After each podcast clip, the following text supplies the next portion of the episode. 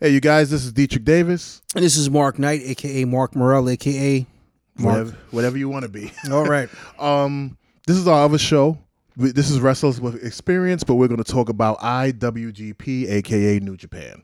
All right now. Wait, hold on. Isn't it funny how everyone calls it IWGP, but it's really New Japan? Actually, to to clear that up, IWGP is the name for their governing body of their matches, which is International Wrestling Grand Prix. The promotion is New Japan Pro Wrestling, Shinyon Pro Res for us Smarties. Um, um, anytime that we refer to New Japan Pro Wrestling, I'll, I'll refer to it as Shin Nihon Pro Res or maybe uh, NJPW. Um, IWGP's IWGP will always be referred to as far as like their governing body for the sanctioning of matches, sort of like the National Wrestling Alliance. Right. And then their world title is the Grand Prix belt, the International Grand Prix The IWGP Championship. heavyweight title, their tag belts, junior tag, uh, junior heavy, and their United States Championship. So I remember when I fir- I remember I remember you said you got exposed to it early in the thousands. like early '90s. I got, I was exposed to it. As, as a matter of fact, to be frank with you, I'll take it back even further. Um, I was exposed. My first um, exposure to New Japan Pro Wrestling was in this um, book of um, pro wrestling, and of course, they had a picture of Hogan in this magazine because he was the you know of course the, the face of pro wrestling in America in the uh, the 80s and the, in the book it mentioned that he was the first IWGP heavyweight champion at the same time holding the World Wrestling Federation heavyweight title Wait, and also there's the famous interview where he says this is real. Yeah. That's fake. exactly I wonder what Vince said to him behind the scenes behind that. well Vince really didn't care I don't think he like, cared. you Vince know, like I, I, I, IWGP what? He- Probably. damn it power what is he talking about You know Terry, I don't know what year is, but uh whatever. I'm gonna have a talk with Inoki Inoki But um, for me, I got exposed to it early '95 at this store on Pitkin Avenue called Video Haven, right and then later on, about a year or two later, at a place called Bargain Bazaar in Brooklyn. Mm-hmm. I remember when Bargain Bazaar used to be a whole city block, right and they had the guy bootlegging all the Japanese anime and this, that, and the other, Mm-hmm. Yeah. and then bootlegging the wrestling. And that's where you went to go trade tapes. That's which is showing our age because Bargain Bazaar is barely a store now. absolutely And Fulton Street is completely different. Word. Now, my other bits of exposure was uh, watching the Great Muta wrestling in uh, the National Wrestling Alliance or WCW. Uh, then learning about guys like him and Masa Chono and um, Hiroshi Hase and Masa Saito and Vader and all these other guys. Um, You know, that's why I learned about Stan Hansen. Not Stan Hansen. Yeah, Stan yeah, the Man Stan Hansen. Hansen. Stan Hansen. He became definitely. easily my favorite wrestler. Come around swinging that cowbell shit. Yeah, and a 360 and knocking them. So we're not people who. I'm not knocking anybody who just discovered New Japan. There are people discovering new wrestling every day, as I am. New right. federations, new companies. But for me, when I saw Stan Hansen on video come down the aisle, I thought that was the f- the flyest shit I ever Yeah. seen in my life, and the original king of the clothesline. Exactly. And you know what's good about New Japan, in my honest opinion, was and is is that they've incorporated Inoki incorporated so much stuff um in the promotion that um you had a mix of everything. He was the forefather of mixed martial arts. Also, wasn't that called the Dark Ages of New Japan? No, no, no. This was the golden age Okay, of New Japan. Because there was a point when New Japan about. was trash. From 1972 all the way up to 1999, that's when New Japan was at its apex. right.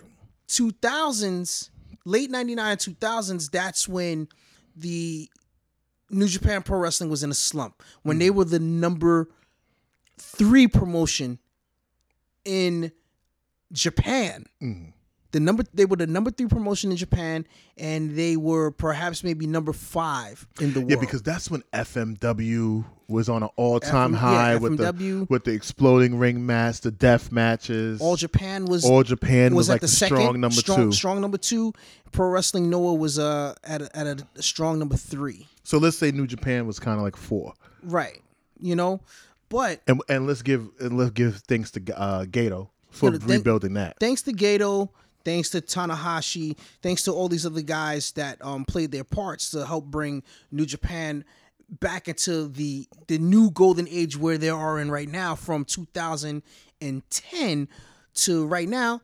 You know they've been going strong since, and nothing's tr- nothing trash so far has come out of New Japan Pro Wrestling. Nah, you may have shit you don't like, but it's not trash. They're really sound and soul on what they're doing right now. Whereas most people at one point in time, wrestlers would say, "Well, WWE is the place that I want to go." You had new, you had WWE guys that was like, "Yo, I want to go over to New Japan, and I want to test my, I want to test my my my my my skills out there." One of the first um, WWE guys to make the uh, the jump from WWE to New Japan was um, Albert.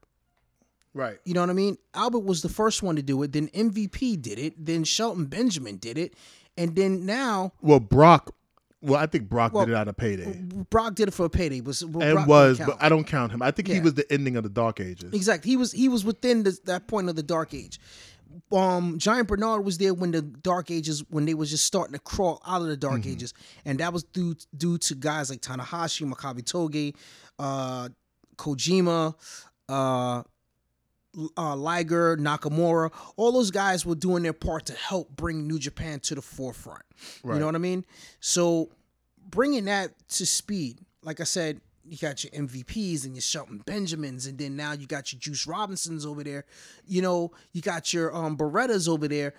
Like all these guys have been doing a lot of great stuff. But let's bring things up to speed because we Right, I was about to say let's let's get into the meat of it. There's, All right. there's nowhere to start. So, um, this week I'm a little bit shaky. We we just had Strong Style Evolved. right. I did not get a chance to process all of that show. So give us an update Okay. of Strong Style Evolved. Strong Style Evolve was at the uh, Pyramid in uh, Long Beach, California. Um, not to cut you off, are they having a summer show?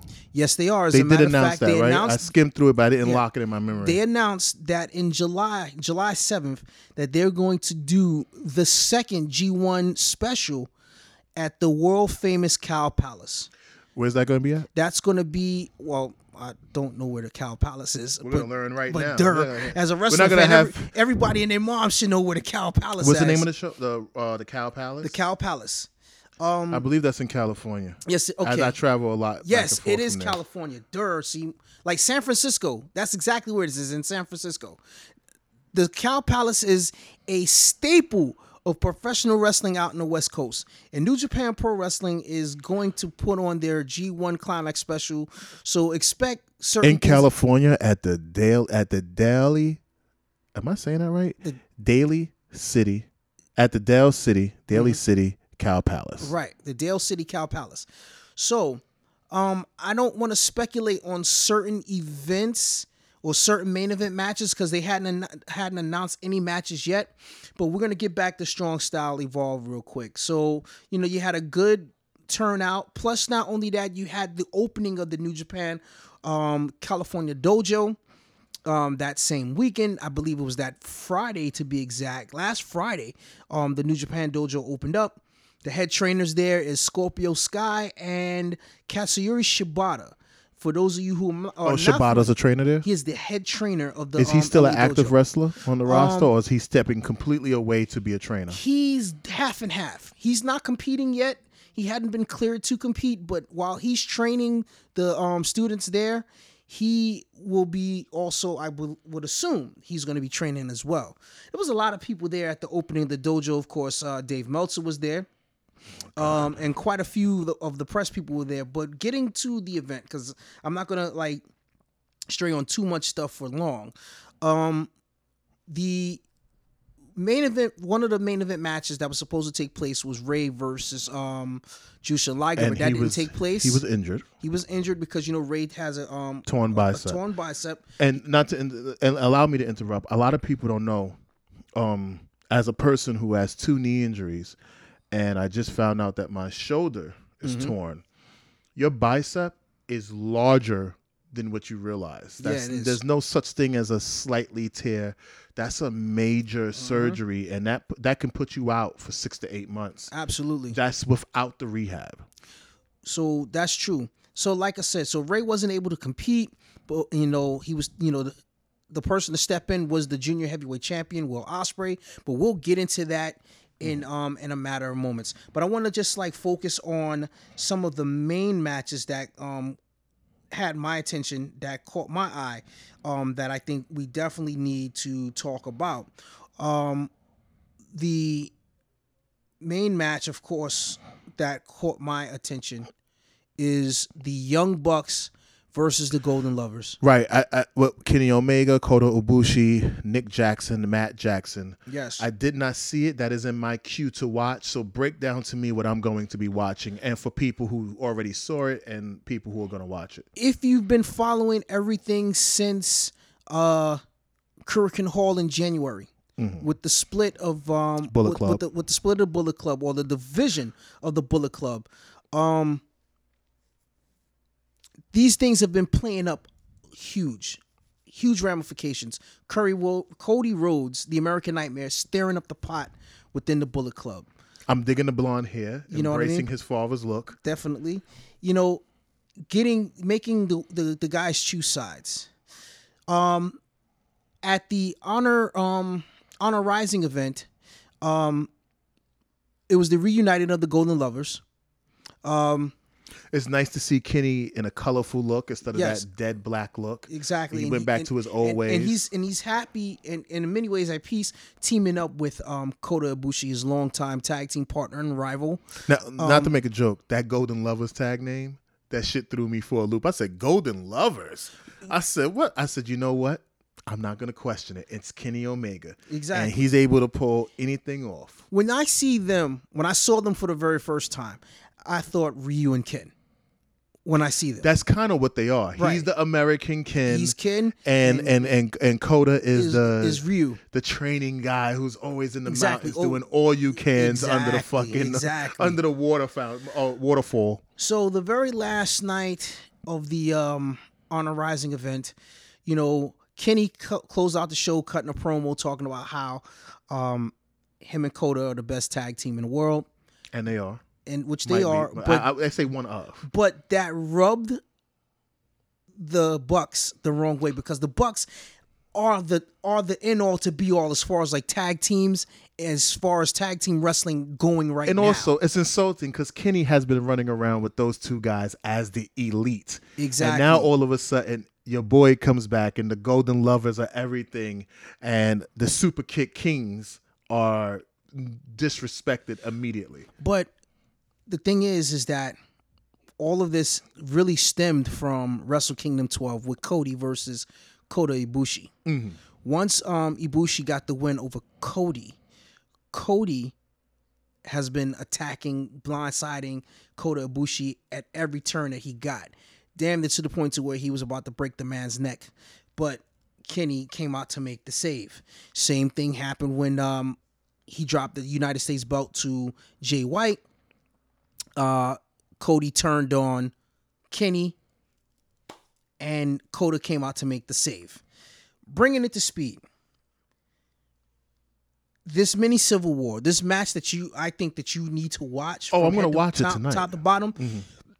Is in the same pedigree as Flair versus Michaels. Okay.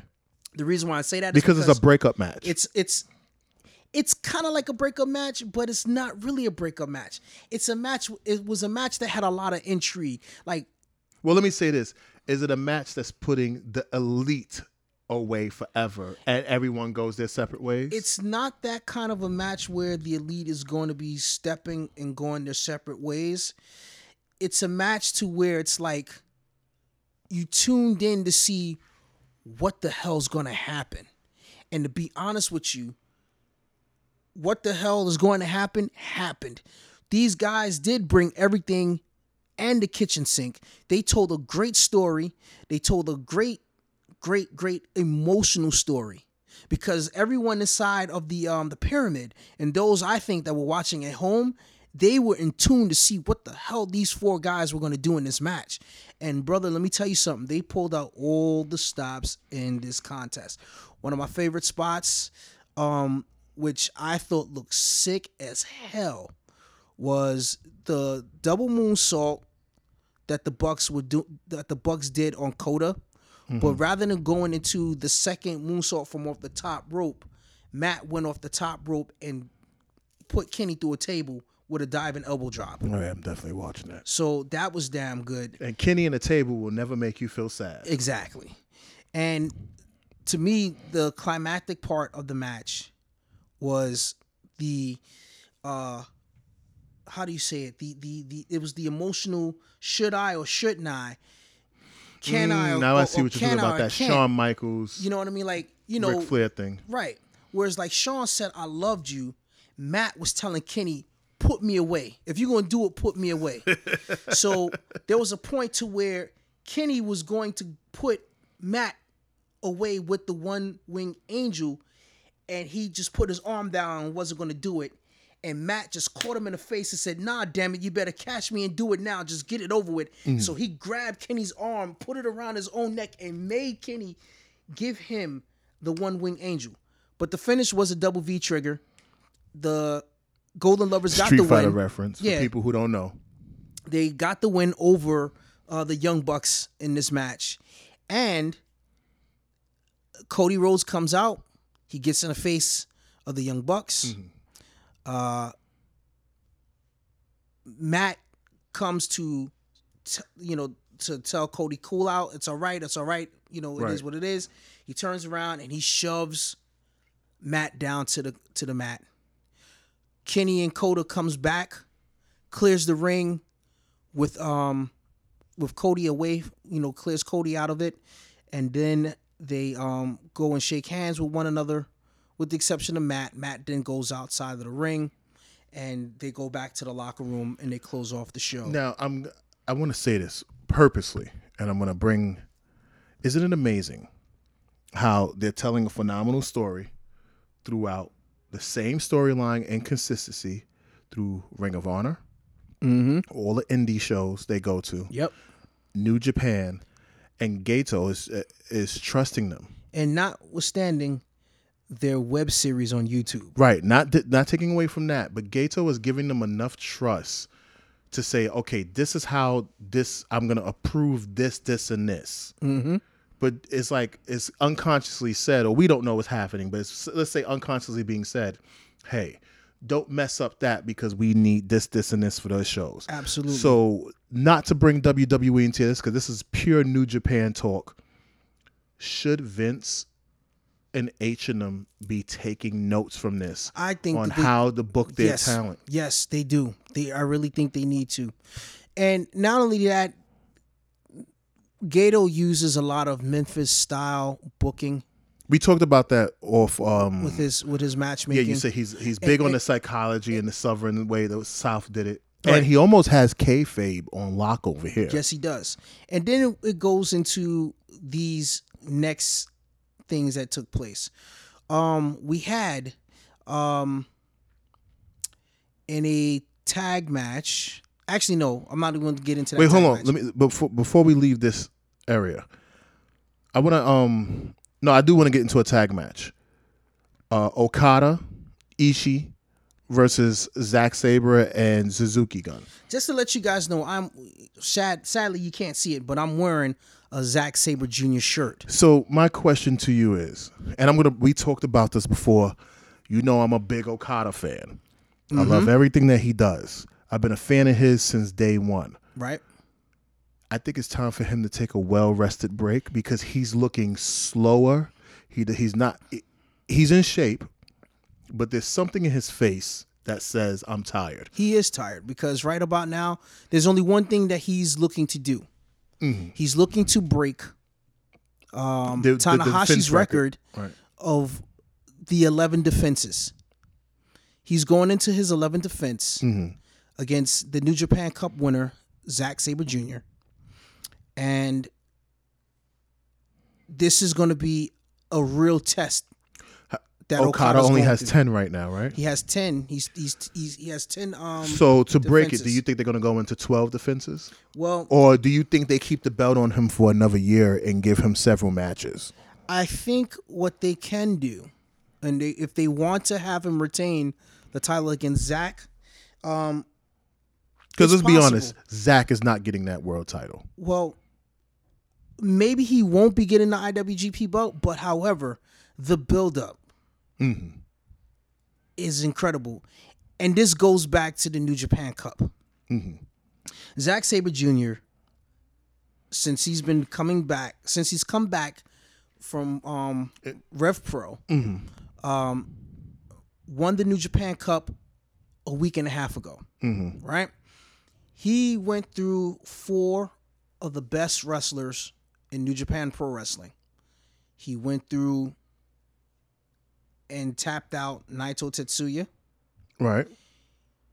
He had a stoppage on Kota Ibushi, mm-hmm. a ref a ref stop, so he won a decision by submission.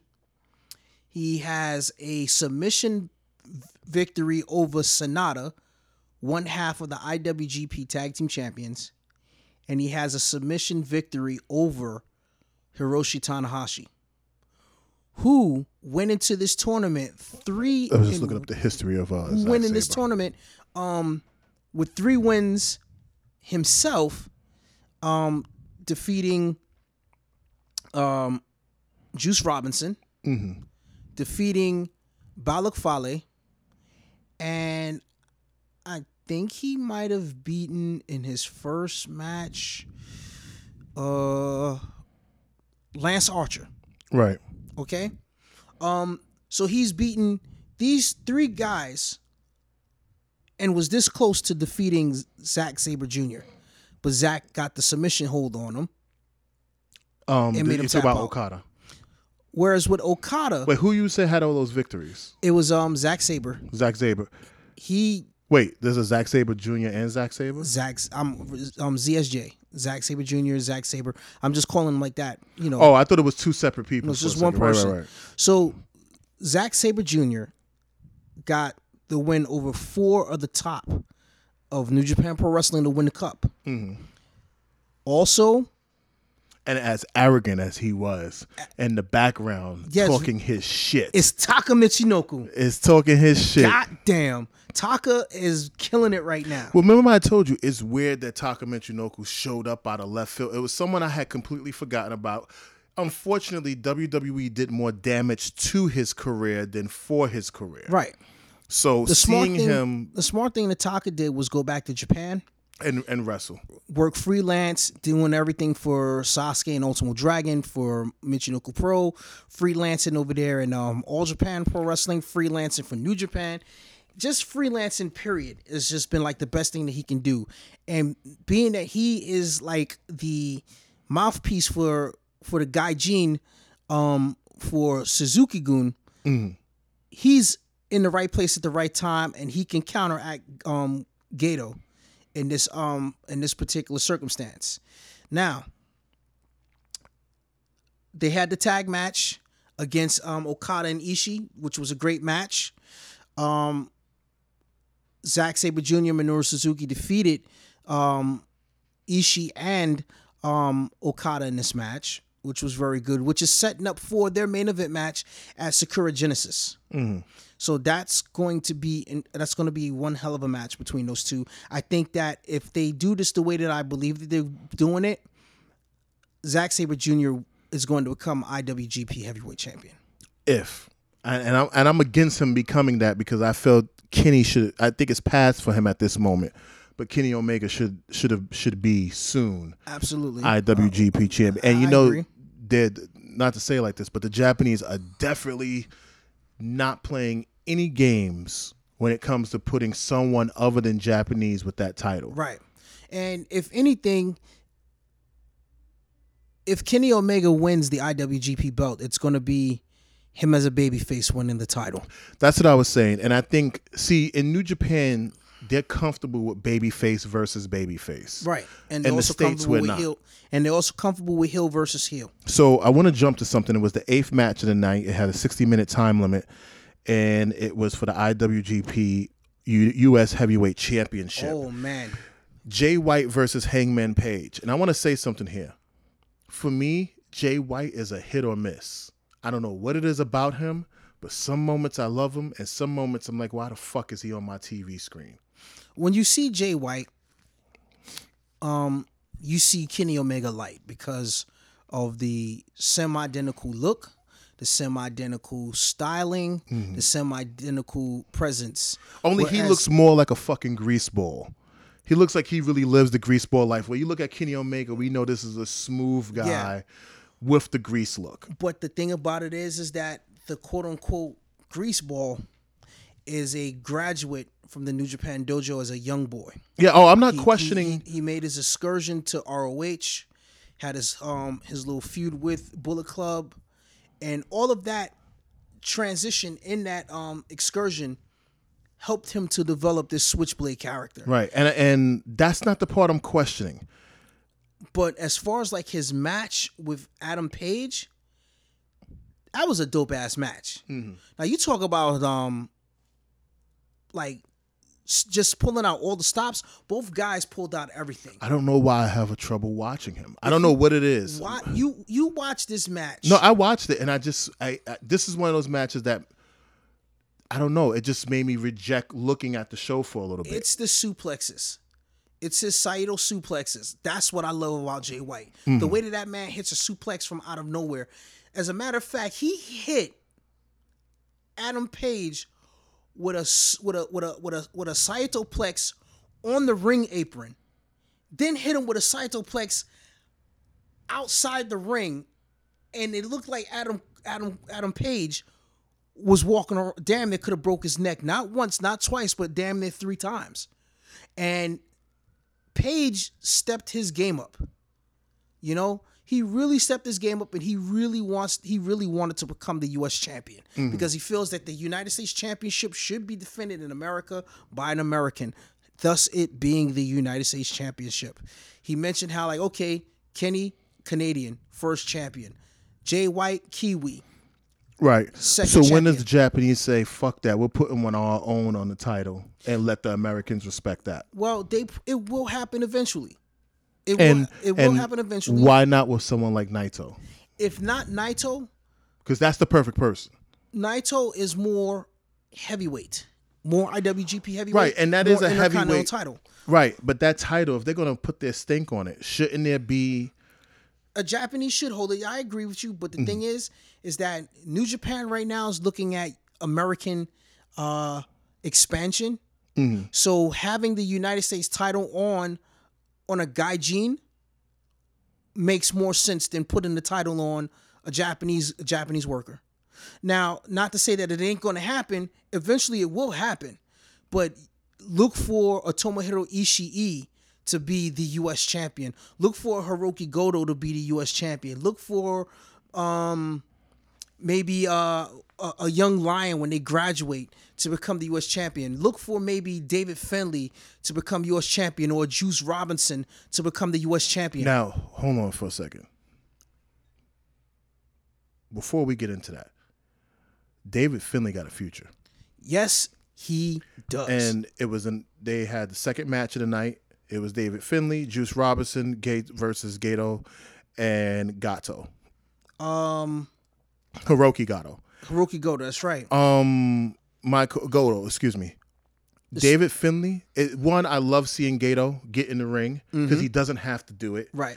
and he just keep, his presence and his his wrestling character and his business presence doesn't affect the business that's happening. Right.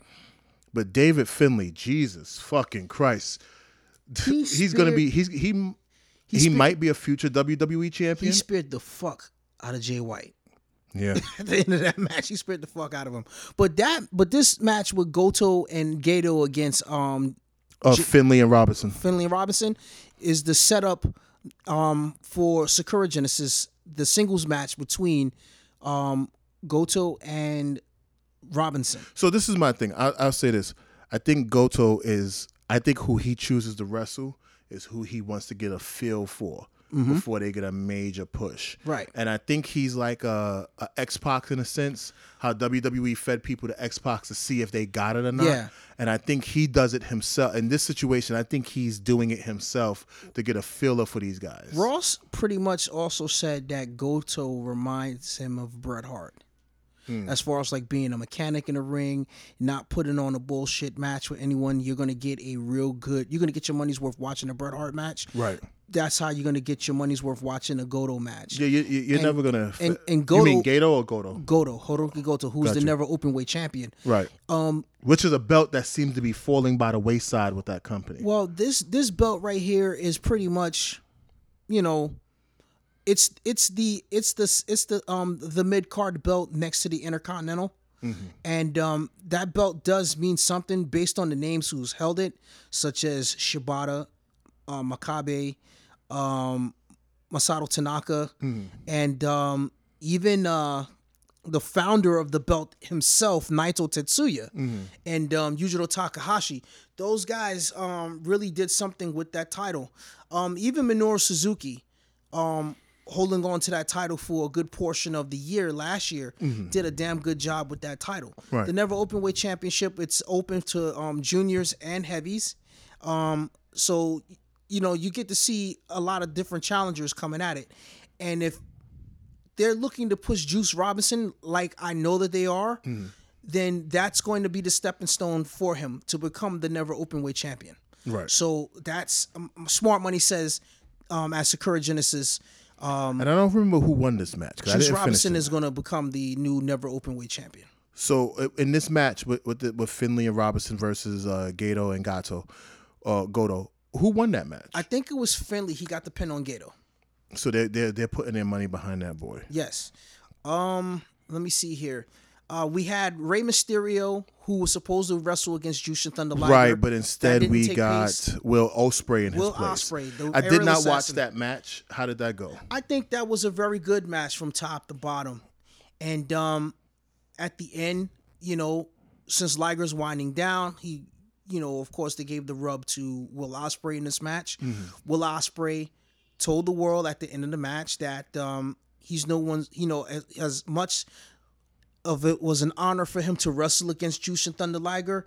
He's not a replacement for anybody, mm-hmm. and that he will defend his title and to make the junior heavyweight championship the most prestigious junior heavyweight cruiserweight title of all time. Right. As long as he's champion. And He's definitely on that space race to do that. And he said, and to do that, I need to wrestle against the very best. So he said, Rey, when your arm gets better, you and me Right. for the title, we have to do this. And then That's if Rey doesn't sign with a lucrative WWE deal because WWE is looking for a Spanish speaking Yes. Latin American superstar to lead the fort for them. That's true. But Rey accepted the match Mm-hmm. and told him that I- I'm with it. Right, uh, until he signs a deal. Right. one or the other. So, but now in the process of that, Marty Scurll comes out and he attacks Rey and he snatches Rey's mask off Mm-hmm. And he attacks Will Ospreay and Did, did it expose Roy, uh, Rey's face completely? no, they covered his face. Okay. you know. Um and then he takes the the junior heavyweight title and he's holding it in the sand because he's next up and he's next in line for a singles rematch against um Will Ospreay. Uh, For the Marty. Scurll has embraced his gimmick on such a scale Listen. that it's almost movie character like. like the villain Marty Scurll is one of the best juniors of all time. and he's embraced. I mean, He I'm is. talking He about really is. Yes. he embraced that character. Yes. He and you know he knows it's over the top. He, you know he knows it's movie esque. Mm-hmm. And you know he know and he knows how to perform it. I think he got a lot of elements he loved Oh, yeah, naturally into yeah. it. So with that being said, the fourth match of the night, which had a 20 minute time limit, was Tunga, uh, Ta- uh, Tanga and Tama. the Gorillas of Destiny versus one of my favorite tag teams versus- versus Marty Scurll and Cody. Now, this matchup in its own right was very interesting for several things. One, Cody um, and Marty getting the uh, the face the, the face and um, the, uh, getting the heat from the crowd. Every time Oh, they that drew it Cody, in. They drew every it in. time that Cody held the microphone, the fans booed him. Every time Marty held the microphone, the fans cheered him. Whereas the Tongans The G- Gorillas of Destiny was standing there watching this whole thing. So Cody goes into the Bullet Club is fine, you know, everything is good, and you know everything's fine. This is all like Kenny Omega's fault, blah blah blah.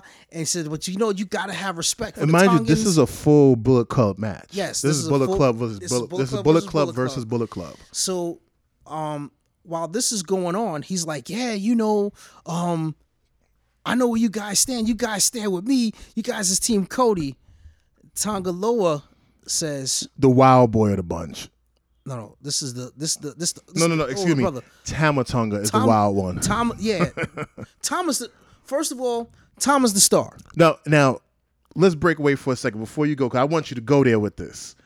But if there's one match I need to see in WWE, it's the Gorillas of Destiny versus the motherfucking Usos. Oh, you fucking right. That that match, that match It- right there, it can must happen. That it, that can main event It WrestleMania on the low. it must happen. It, must ha- happen. even if it's a one time only match. must happen. The Gorillas versus the Usos, the promo game. What? Come on, that could be the match before the main event of WrestleMania, and they will take the Just, air out of everybody. just as long as the WWE don't put a filter on Tama, yeah, yeah, because that that Yeah. that nigga don't give a fuck what so he say. let's get into it. Right. So going So- so so going now- back to the match. So now Tonga, Tonga, Tonga, Tonga Loa cuts the promo and tells Cody, "There's only one team that really matters. That's Bullet Club OGs. we ain't no motherfucking team Kenny. We ain't we no we ain't no team Cody. We ain't with you. And this match is gonna happen tonight." Thomas just standing there like, Whatever you want, baby, we can do what it. up, nigga? Let's go. So now they going at it. They brawling, doing their thing, doing their thing, doing their thing. Brandi Rhodes. Brandi Rhodes. That's oh a my bad. God. Hold on, can we pause for a second? That's a bad bitch. Shout out to Brandi Rhodes. I, let me tell you, Brandi, I'll knock the bottom out that pussy. I'll tell it. I, I'll tell Cody to his face, keep that bitch away from me, cause I'ma try it. She I'ma try it. called Tama a nappy headed beast. She was like, You get away from my man, you nappy headed beast. What are you out your mind? And I'm like, Yeah, it- at least a black woman said it. Right. Well, yeah. But it's like, yo, hold up. You calling a you calling a you calling a Samoan, a Tongan, a, a, a, a, A nappy head beast. nappy headed beast. I'm like, wow, that's crazy. What was his response to that? he was like, you just got to see it yourself. Yeah, I'm gonna look it up in You a what I minute. mean? I, gotta because that me I was in and out during this whole show. But it was a good match between those two. I'll give it a, a three and a half. Um, Cody and Marty did get the win Yeah. in this match. We will create our own rating system, You know, people. They, they it was it was a good match. It wasn't a disappoint. It wasn't a stinker. It was a really good match from top to bottom between those four guys. So, so yeah, and and there's only so much you could. There was a lot of tag team matches Yes. on this show, and the third match of the night, and yes, I am going out of order tw- with a 20 minute time limit, was Chuckie T, yeah, uh, I can't, Yano Yano, Toru, Davy Boy Smith Jr. versus Killer Lance- Lee Squad. Yes. Yeah, uh, Davy Boy Smith Jr. and Lance Archer. I'm done with Davy Boy Smith Jr. I don't even know why he's still in the business. Well, because he's where he needs to be right about now. Where he was in It a good WWE, actually, where he was in WWE, I mean, it wasn't shit. Whereas where he is right now in New Japan Pro Wrestling, as a part of KES, as a part of the heavyweight tag team division, along with Lance Archer, those two fit. Those two work well together. I mean, they're three-time IWGP Heavyweight Tag Team Champions. Uh, last holding the titles and losing the title to um, uh, Sanada and Evil um, at Wrestle Kingdom. Them boys is something else, and and and like Harry, you know, he he's he's doing a good. He's he's done a great job. He's I will doing a say, great job. he is a decent wrestler. I think he still hasn't found his his niche that makes him. I think he has within the last few years between um his his work between both New Japan and with Noah. Um He also more- was a Defiance champion. at one- No, no, he's more he's he's also um he's a submission wrestling tournament champion. Mm-hmm. Um he's trained in the snake pit. Um so he's a hook and shoot guy. The thing is is that it's many people will say it's personality. He is developing his personality. He has that mean streak. But now. it took him it took him almost ten years to do it. yeah. But you know, sometimes you can lead a horse to water, but you can't make it drink. Right.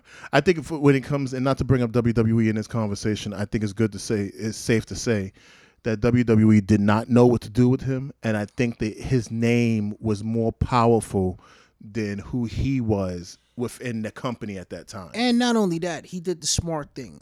He trademarked and copywritten his As father's should have. name. Where Cody should have done the same thing Exactly. early in the Or, game. or, or, or um, Dustin should have also. and who won that particular match? Um, KES got the pinfall over um, Yano and Chuckie T. All right, so before I go to the big match, which I consider one of the big matches of the night, the first match was a 20 minute time limit. You had uh, Yao, Shao, You have Romero. Roppongi 3K yeah, versus um SoCal um versus SoCal Unlimited, right, which is um which was um uh Scorpio Sky, Frank Kazarian, and um Christopher, Christopher Daniels, Daniels, against um Sho Yoh and um Rocky Romero. This was a great match. This was um Roppongi 3K's. Hold on, you like this match? I thought this was the worst match on the show. Actually, it was good because I actually like um showing you Show personally Yo. like? I thought this was. I didn't see the audience too engaged. I felt like they was. It felt like it was forced, and I think also Christopher Daniels. He might be at the end of his road as well. Well, Well, he's fifty. Well, yeah, but you know the oldest guy on the New Japan roster is freaking Manabu Nakanishi Mhm. and Yuji Nagata and Tenzan. Those guys are still, and Liger. Those guys are still bringing heat. Right. So, if anything, if it is the end of the road for Christopher Daniels, he's in the right place at the right time at as far as like ROH slash um, New Japan Pro Wrestling because this play he can he can help those guys out and especially you know since the New Japan Dojo's there now he could be a guest trainer there. Right. So, and who won that match in general? It was Roppongi 3K and Rocky Romero. This sets up for um, Roppongi 3K to get a junior heavyweight tag team title match against Suzuki Gun.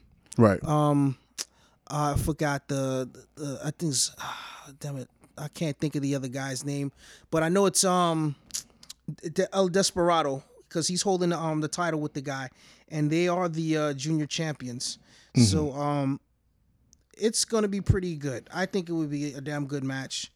And then you also had um Oh, I'm about to. Uh, I'll let me run the names off to you now. So that they were the fifth nap match of the night, but will be considered the largest match, the 404 tag match, which was Bushi, Sanada, Naito, and Takahashi. which was oh yeah, which was um Los Ingobernables de Japón versus um Hold on, Dragon Lee, Taguchi, yeah Ryuki Kushida, uh, Kushida and Tanahashi. and Tanahashi. So with Riguchi- that four yeah. on four, it's a forgotten Japan. about match. yeah, but It wasn't memorable at all, really. but it was the first meeting in a while for both Tanahashi and Naito since um the Dome show. So it's funny you say that. You remove those 2 Mm-hmm. and that match is almost non-existent. You Pretty- add those two, Yeah, and the match is existing. So to me, this was one of those weird 50-50 matches where we know that there's four, there's eight guys in the ring. We know that they're about to about to perform, but we're not. It wasn't. It seemed like they was just okay. We got 20 minutes. Yeah. let's work for 17 and get out the ring. exactly. But overall, that was that and the was an match didn't have a meaning, and it wasn't connecting to no major stories, no nothing. No, because really, you just had like the two guys that tapped out to Zack Sabre junior You have uh, Regu- R- R- uh Taguchi Ryusuke, who's doing the um team team Taguchi. You know, which is a pretty nice little little faction there and whatnot. And then you had um Kushida, who's making his return. Glad to see him back. Um against like I said, like Los Ingobernables, like the like the top heel or the top tweener um faction in the company. Right. You understand what I'm saying? Because they know their role as far as like their um where their positioning. Sanada, um, the, one of the best pure athletes in New Japan Pro Wrestling right now, uh, student of the Great Muta, one half of the IWGP Tag Team Champions. Guy's walking around with both belts, which is pretty dope until when Evil comes back. Evil would have been in this match if his orbital, orbital bone wasn't broken. Um, so there, they have a mandatory defense against um, Killer Elite Squad at Sakura Genesis, so that's going to take place.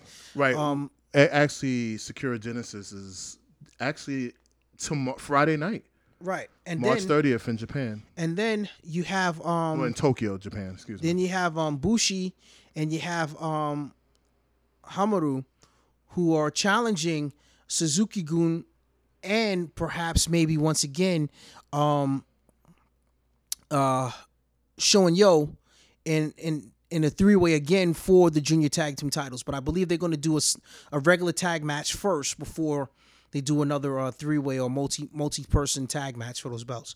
All right. So let's bring this episode to a close. This is our New Japan coverage. Um, I definitely want to talk about next week. I want to talk about Sakura Genesis. I think they got two shows coming up as I look at the schedule. Mm-hmm. And the next week, we got Sakura Genesis. Well, I guess it's two events, believe it or not. Yeah, it's because you have you have Road to Sakura Genesis, and then you have you have Sakura Genesis. Yeah, then we have that. Um, they're both pretty big. One is extremely tag team heavy. So I Mhm. guess next week we'll cover those two shows. Right. Or cover the roundabout of everything that happened. Mm-hmm. I just was looking at the lineup. I don't see many title defenses. Well, main- we do. Yeah, the- we do have one. The main title defense is going to be Zack, Zack Sabre, Sabre. Jr. versus Okada for the IWGP Championship title belt. Um, the other one, like I said, although they hadn't announced it yet, it's a guarantee. It's going to be um, David Finlay versus Switchblade Jay White for the U.S. Championship. well, actually, yeah, yeah, you're right. And then they got um, which they, they say is the seventh match of the night. Um, the 80th champion Will Ospreay, the Will junior Ospreay. heavyweight champion versus Marty Scurll. Yeah, Marty Marty versus Will for the junior heavyweight title. Uh, I believe that they're you know like I said, um, Killer Elite Squad challenging Sanada and Evil for the tag team title. I believe Also, you have the junior heavyweight tag team championship. Uh, 57th tag team champions El Desperado, and um, what's the what's the what's the Yoshibushi versus Sho Yoh uh huh versus hold on, let me scroll down versus uh Takahashi and Bushi. Yes, the three way for the um junior tag team titles. That's right. I figured as much. And then, if I'm not mistaken, I think they just might be doing it. Um, Makabe. No, I'm saying Makabe. No, Well, Makabe. also, let me interrupt you. There, the they have a never open weight six man tag match, yes, which the is Elgin. Yeah, which is the Gorillas of Destiny, which with also uh Fale, Yeah, Bad Luck Fale versus And- um uh, Taguchi Japan, Japan which Michael would be Elgin, and Michael 2G. Elgin, Makabe Togi, and Yeah. Tanahashi, I believe. So that's pretty much the big matches of the night. Everything else seems to be filling. And um, I believe if they, I believe they might do it. I'm not too sure.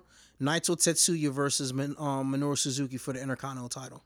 Um, If it's not on see. this card, it's going to be coming soon. yeah, it's definitely not on this card. Okay. Actually, he's not even booked on this show well, they'll probably they'll probably find some way to book it somehow. because they got a strong nine matches. They got a strong nine matches. It, it seems like all his shows is not booked over nine matches. Right now, I want to spotlight one person right about now. I know that we focus we focused on Okada and we focused on um, Zack Sabre Jr., but I want to talk about Minoru Suzuki. Hmm I want to talk about the year that this man is having right about now. Minoru Suzuki, um, since coming back to New Japan Pro Wrestling last year, um, from his quote unquote exile from New Japan to Pro Wrestling Noah, um, he's had a great year. After winning the GHC heavyweight title, um, coming back to New Japan, the first belt that he won was the Never Openweight title hmm and he's done a great he was doing a great he did a great job to become the never open weight champion to drop the belt at kingdom to hiroki goto in a hair versus hair match for the title. Um he lost. Goto won the um the title. Minoru suzuki shaved off his hair grew his hair back and so forth. And then he went on in february to defeat tanahashi for the intercontinental championship Right. by submission, which has never been done. Tanahashi has never lost a, never lost a match by submission. Pinfalls, yes, but he's never lost a match to submission in submission. And the fact that Minoru Suzuki won the Intercontinental Championship is now putting him in place to perhaps do the other thing that Tenryu has done, which was to win the major heavyweight titles. He's won the inter. He's won. He's the Intercontinental Champion now. He's a never openweight champion. He was never openweight champion. He won the All Japan Triple Crown. He won the GHC Heavyweight Championship. He's held the IWGP Tag titles, the um All Japan um World Tag Team. He's extremely decorated, without you know what question. I mean? King But of Pancrase. the he's done all question is, things. where do they go with him from now? Because unfortunately, there's a love affair with Okada and the World Heavyweight Championship. Right. And the next person who becomes champion is not going to be given the defense game. No. They're not. They're going to get two or three defenses, and then it moves on. and it goes back to Okada. Right. The the question is where does it when when do we get the person who's going to replace Okada and break the defense record? It's and either- are we three to four years out from that? I'd say we're about a year and a half from that. So If who would that person be? It's either it's down to two people. It's down to two people. It, it's if it's if Zack Sabre Jr. does not win the championship, Well, he's the two to three title defense guy if he does. he if he does not win the title, Mm-hmm. it's either going to have to be Naito Tetsuya or it's going to have to be Kenny Omega. Now, question: Kenny Omega is not against going to WWE, so the safe run, you get Kenny Omega, and we finally get him crowned as champion. We get two or three defenses, and then we get um Naito. But I don't see Kenny leaving quite so yet because he's also looking to get an IWGP Heavyweight Title shot with Kota Ibushi. But you gotta also think about it. It also is timing. Maybe he may know. See, m- more than anyone, he knows what his time limit is in New Japan, and I think he knows 2019, 2020, he has to be gone Right. because then he turns into one of those guys who he's just another. How do you say? He's just another American buying his time. Right. He's at the top of the mountain right now, and he's not even in the world title picture. So the question would be, when do we, when do they say, this is your time, but you're not going to break the defense record. You're going to get two or three, maybe even five defenses, and then he knows, because you got to remember, this game is about how much money you can make. That's true. WWE is going to pay him the big dollars. I look at it like this: if he does not, if he doesn't do it, keep in mind that the G1 climax is coming up. and it, has there ever been a two-time winner of the G1 clim- pla- climax? Masa Chono was the only one to win it. but in to- this generation, In in this, in this generation, uh, actually, Tanahashi did it. Okay, fair enough. Okay, But, but, it seems like he didn't even get a chance to capitalize on he- that record. He did it, and so did Naito. But these guys, but they didn't capitalize. They didn't get that capitalized where it turned into marketing and dollars and Right. more fame. But I think if Kenny wins it this year, good chance that he just might be able to do it. And he's the one who takes down the defense because we know it. Okada's holding that belt down for the next six months. He's go- We're going to get 15 title defenses from him. Yeah. We we know he's like the he's Ric Flair in it right now with So the like, defenses. because like after he after he after he gets past, um, after he gets past the G one climax, Mhm. he has one title defense, one or two title defenses, um, afterwards after Mm-hmm. the after the G one, then from there it's World Tag League, so Right. he's he's gonna have a guaranteed break From ti- title from defenses. title defenses. and when's World Tag Week? The World Tag League is usually in December. Oh, so we're really months. This conversation is a months out conversation, but he's not coming off that title this year. Unfortunately, that that belt leaves his body. If it, like you said, if if if they believe in Sabre and they go with Sabre, then yeah. Mm-hmm. But if he does, it's immediately going back to Okada. a lot of people were thinking that it should have been Naito to win at Kingdom this Remember, we year. spoke about Yeah. that. Remember, I told you I was disappointed. It should have been Naito who walked out, mm-hmm. and Naito should be champion, and then it should be Naito versus Omega at the next Wrestle Kingdom. Yeah. That me and you talked about that for at least two weeks straight. So I believe there's a good chance one of those two one of those possible scenarios will probably take place. But I also see this. He beats Zack Sabre junior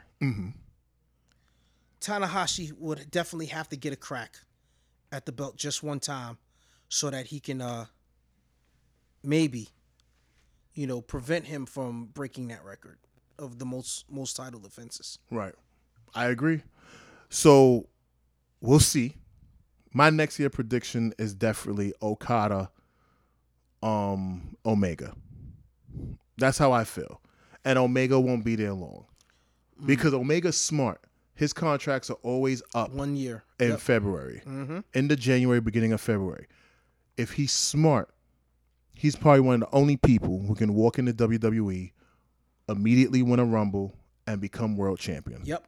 I think so too. And I think that can only happen if he becomes IWGP. IWGP champion. And unfortunately, that championship, not not unfortunately, greatly that championship now can decide where your career goes. Where mm-hmm. five years ago and didn't do that. And the person who made that possible was AJ Styles. Yeah. He really put that world title on an American global map. Yes, he did. Because when he became IWGP champion, he was the toast of the town. Yeah, you the celebrations, this, that, and the other. It felt like someone genuinely broke into the business and won that title for sheer credibility. But, But- I say, too, the, the the breakout star, New Japan Pro Wrestling, outside of Okada, outside of Omega, outside of Naito, Tama Tonga. You want You know what's so, you know what's so and you know what's so crazy? If they really want to, they could they they could put him in that world title picture immediately. Well, fuck around. They might as well just have Tama just win the G1 climax. Why not? His promos is the ones that's getting it there. So we'll leave mm-hmm. it on that note. All right, now. Tama Tonga, IWGP champion. That's what he should be. Word. But that's us being biased as fuck. But who cares? Goddamn right. Mark, I appreciate the time. Hey, no problem, man. You know we got to do this shit again. Episode two in the wraps. All Next right. week we'll talk about our normal shit, WWE, New Japan, and then we'll introduce some indie stuff. Absolutely. All right, There's man. a lot of ROH stuff that we can get our hands on to talk about. Without question. Yeah, we just don't talk about Impact. We don't we don't talk about uh what's that other company name? Fuck that owl, as Reby Hart said. Anyway, thank you guys for listening. I'm right, Dietrich man. Davis. I'm Mark Knight, aka Mark Morell, aka that guy named Mark. He'll figure it out. Thank you so much for listening. Don't forget to check out our other wrestling show. Uh, it's Wrestlers with Experience, and we're covering WWE. This is our second episode where we're covering New Japan. We'll try to bring you guys two to three shows a week and then small one minute updates during the week as we find out wrestling news as it happens. Don't forget to listen to Important Nobodies, which is the other show on this YouTube channel, which is called Dietrich Davis on demand. Subscribe, hit the like button, hit the bell because you know YouTube and that bell game. But um, that's pretty much it. Thank you guys. We'll speak to you next week. Stay up and be good. Peace.